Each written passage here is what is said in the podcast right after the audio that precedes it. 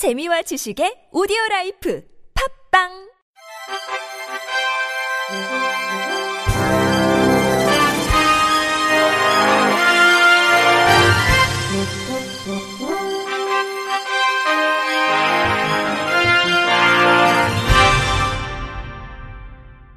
청취자 여러분 안녕하십니까? 12월 2일 금요일 KBRC에서 전해드리는 생활 뉴스입니다.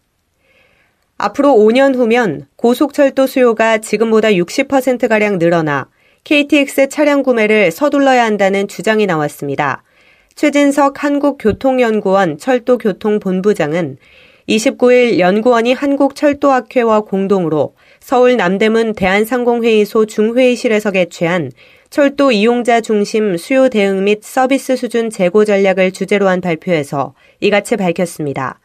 최 본부장은 고속철도는 올해 17만 5천 명 수준인 하루 평균 수요가 2021년에는 60%가량 늘어난 28만 명으로 늘어날 것으로 내다봤습니다. 그는 이어 늘어나는 고속철도 수요를 감당하려면 KTX 차량 구매 등 사전 대응이 신속하게 필요하다고 덧붙였습니다. 교통연구원은 현재 입석 판매가 하루 평균 6천 명, 주말 예약 대기자 수가 2만 9천여 건에 이르는 현상과 철도 서비스 평가에서 좌석 부족이 이용자의 주요 불만으로 제시되는 원인을 서비스 관리 목표 부재로 지적하고 근본 대책 강구를 주문할 예정입니다. 최 본부장은 현재 평일의 전일 기준 수요를 전제로 열차 계획과 차량 운용 등이 이루어지고 있어 주말엔 물론 평일에도 수요가 집중되는 시간에는 좌석 구입이 불가능하거나 입석 판매에 따른 이용자 불만이 다수 발생하고 있다면서 이를 해소하려면 수요가 상대적으로 많은 주말과 혼잡 시간에 최소 서비스 수준을 설정하고 열차 계획과 차량 운용 체계를 정립해야 한다고 밝혔습니다. 건조한 겨울철 빈번하게 발생하는 대표적인 각막 질환이 안구 건조증입니다. 렌즈 착용, 스마트폰이나 컴퓨터의 잦은 사용으로 점차 젊은 층으로 확산되는 추세인데 특히 겨울철이면 안팎으로 건조한 환경과 난방을 하는 실내에서 보내는 시간이 길어지면서 안구 건조증이 발생할 위험이 높아집니다. 겨울 한철이겠거니라는 생각으로 초기에 안구 건조증을 방치하면 만성 안구 건조증이 될 수 있습니다. 또 각막의 미세한 상처가 반복돼 각막이 점점 뿌옇게 흐려지면서 각막 궤양 같은 더욱 심각한 질환으로 악화될 수 있어 초기에 제대로 치료하는 것이 중요합니다. 겨울철에는 자외선을 걱정할 필요가 없다고 생각하는 사람들이 많지만 눈 건강을 위해 겨울철 자외선 차단은 필수입니다. B&B 강남 밝은 세상 안과 김정섭 원장은 야외 스포츠를 즐길 때는 반드시 자외선 차단 지수가 100%에 가까운 고글이나 선글라스 착용이 필요하며 손상된 각막으로 인한 충혈과 따끔거림, 눈의 피로를 보이는 설맹증 초기 바로 안과를 방문해야 한다고 당부했습니다. 특히 각막이 손상되면 눈이 시큰거리거나 충혈되고 눈부심, 시력 감소 등의 증상이 나타나는데 이때 함부로 안약을 눈에 넣는 행동은 금물이며 반드시 정확한 진단을 통해 각막 손상 여부를 확인해야 합니다. 실내 온도는 18에서 20도, 실내 습도는 40에서 60%를 유지시키는 등 생활 습관 개선도 중요합니다. 김정섭 원장은 눈에 좋은 루테인, 오메가3, 비타민 등은 눈의 면역력을 높여 겨울철 눈 건강을 지키는데 도움이 된다고 조언했습니다. 우리 몸에서 배출된 땀에는 건강을 알 수 있는 정보가 많은데요. 그런데 파스처럼 패치를 피부에 붙여서 거기에 배어든 땀으로 건강 상태를 파악하는 기술이 속속 개발되고 있습니다. MBC 전동혁 기자입니다. 최근 유행하는 전기 자극 운동입니다. 근육을 자극해 운동량을 늘리기 때문에 조금만 움직여도 땀이 비 오듯 흐릅니다. 하지만 아직은 운동량을 늘릴 뿐 신체 상태 판단까지는 어렵습니다. 이해나 바늘로 찌르는 그런 느낌이 들곤 하는데 그때 이제 선생님께 자극 좀 낮춰달라고 말씀. 그런데 최근 땀속 성분을 실시간 분석해 신체 상태를 알려주는 전자 패치가 개발됐습니다.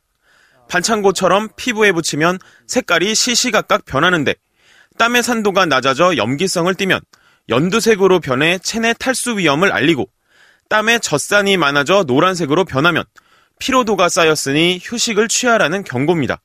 만약 연한 갈색이 되면 땀의 당 수치가 높다는 뜻으로 고혈당증을 의심해야 합니다. 무게는 3g, 신축성도 좋고 전파 송수신 장치까지 달려 있습니다. 강대식 교수압주대학교 스마트폰과 연계하는 시스템은 이미 현재 개발이 완료된 상태입니다. 3년 후 정도면 상용화될 것으로 예상하고 있습니다. 최근 개발된 또 다른 전자 패치는 땀 속에 극미량 함유된 알코올 성분을 분석해 혈중 알코올 농도로 환산해 줍니다. 스마트폰이나 스마트카와 연동하면 음주운전 방지 장치로 활용할 수 있을 걸로 연구진은 기대하고 있습니다. 이 밖에도 땀에서 포도당 농도가 높아지면 초미세 주사 바늘로 인슐린을 투여하는 패치까지 나오는 등 땀 한 방울로 검진과 응급처치까지 가능한 시대가 가까워지고 있습니다. MBC 뉴스 전동혁입니다. 서울 잠실역 지하에 환승센터가 개통해 이번 주말부터 운행에 들어갑니다. 국내 최초 지하터미널 형식의 환승센터로 잠실 일대 교통난이 크게 완화될 것으로 보입니다. YTN 김선희 기자가 보도합니다. 서울 지하철 2호선과 8호선 그리고 77개 버스 노선이 운행하는 대중교통 요충지지만 동시에 만성적인 교통정체에 시달리는 잠실역.